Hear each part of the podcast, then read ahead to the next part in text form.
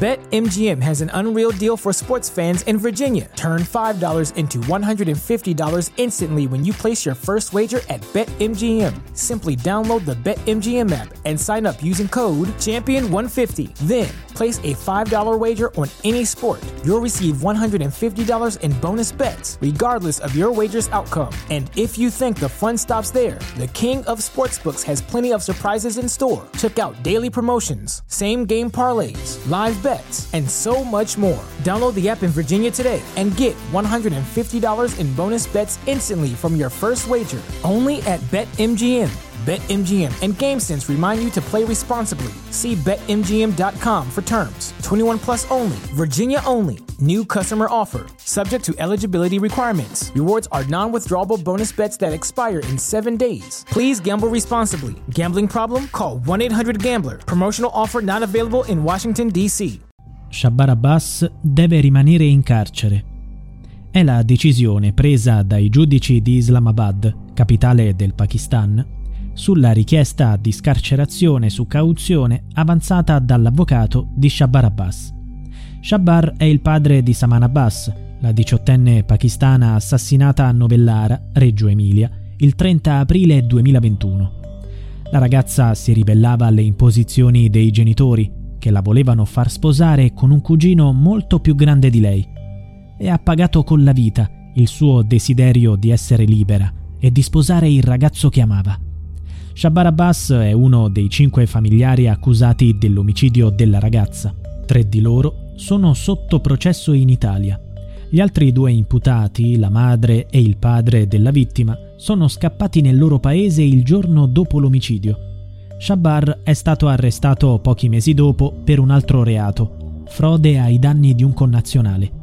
Da allora è detenuto a Islamabad, trattenuto perché nel frattempo nei suoi confronti è stato emesso un mandato di arresto internazionale per l'omicidio della figlia. Ma a nulla sono servite le pressioni esercitate dalle autorità italiane per estradarlo nel nostro paese e processarlo per omicidio. L'udienza per l'estradizione è stata contrassegnata da continui rinvii che hanno dilatato i tempi all'infinito. L'ultimo rinvio è di qualche giorno fa. C'era il rischio che l'uomo venisse scarcerato in quanto, a forza di rinvii, sono scaduti i termini per trattenerlo in carcere. Il magistrato ha respinto la richiesta della sua difesa e ha ordinato che Shabbar Abbas resti in cella. Il suo avvocato aveva chiesto il rinvio di questa udienza poiché non vi poteva partecipare per impegni religiosi. Il giudice ha disposto la nomina di un difensore d'ufficio in sostituzione di quello di fiducia e ha emesso la sentenza.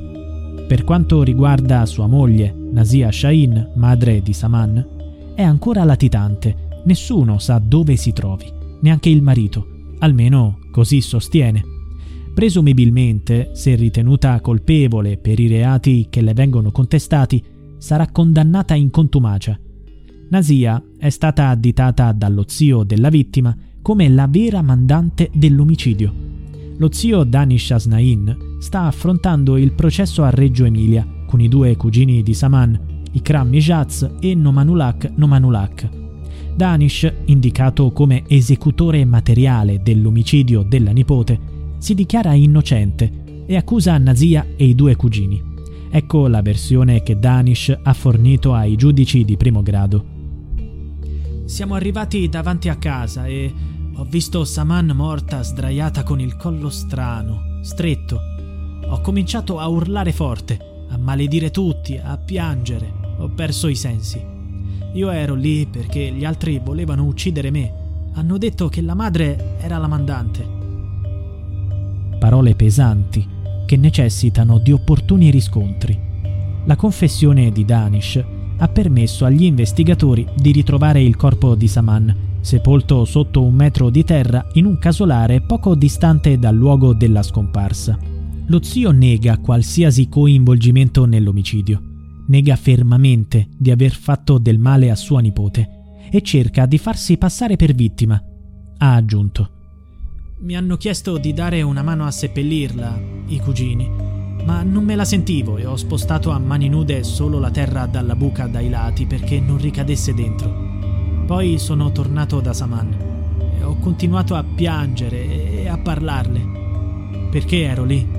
Perché penso che mi abbiano chiamato in quanto mi volevano uccidere per il mio buon rapporto con Saman e perché approvavo la sua relazione con Sakib Ayub.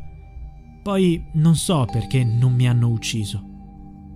Danish ha anche affermato che sosteneva la relazione della nipote con Sakib, ma i fatti raccontano una storia diversa. Lei aveva paura della sua famiglia, soprattutto dei genitori. Ha scritto al fidanzato, che amava molto e che voleva sposare presto, quest'ultimo messaggio: il quattro maggio mi ridanno i documenti e tornerò da te, adesso passo il weekend con loro. Ma quella dei documenti era solo una scusa per farla tornare a casa, una trappola mortale.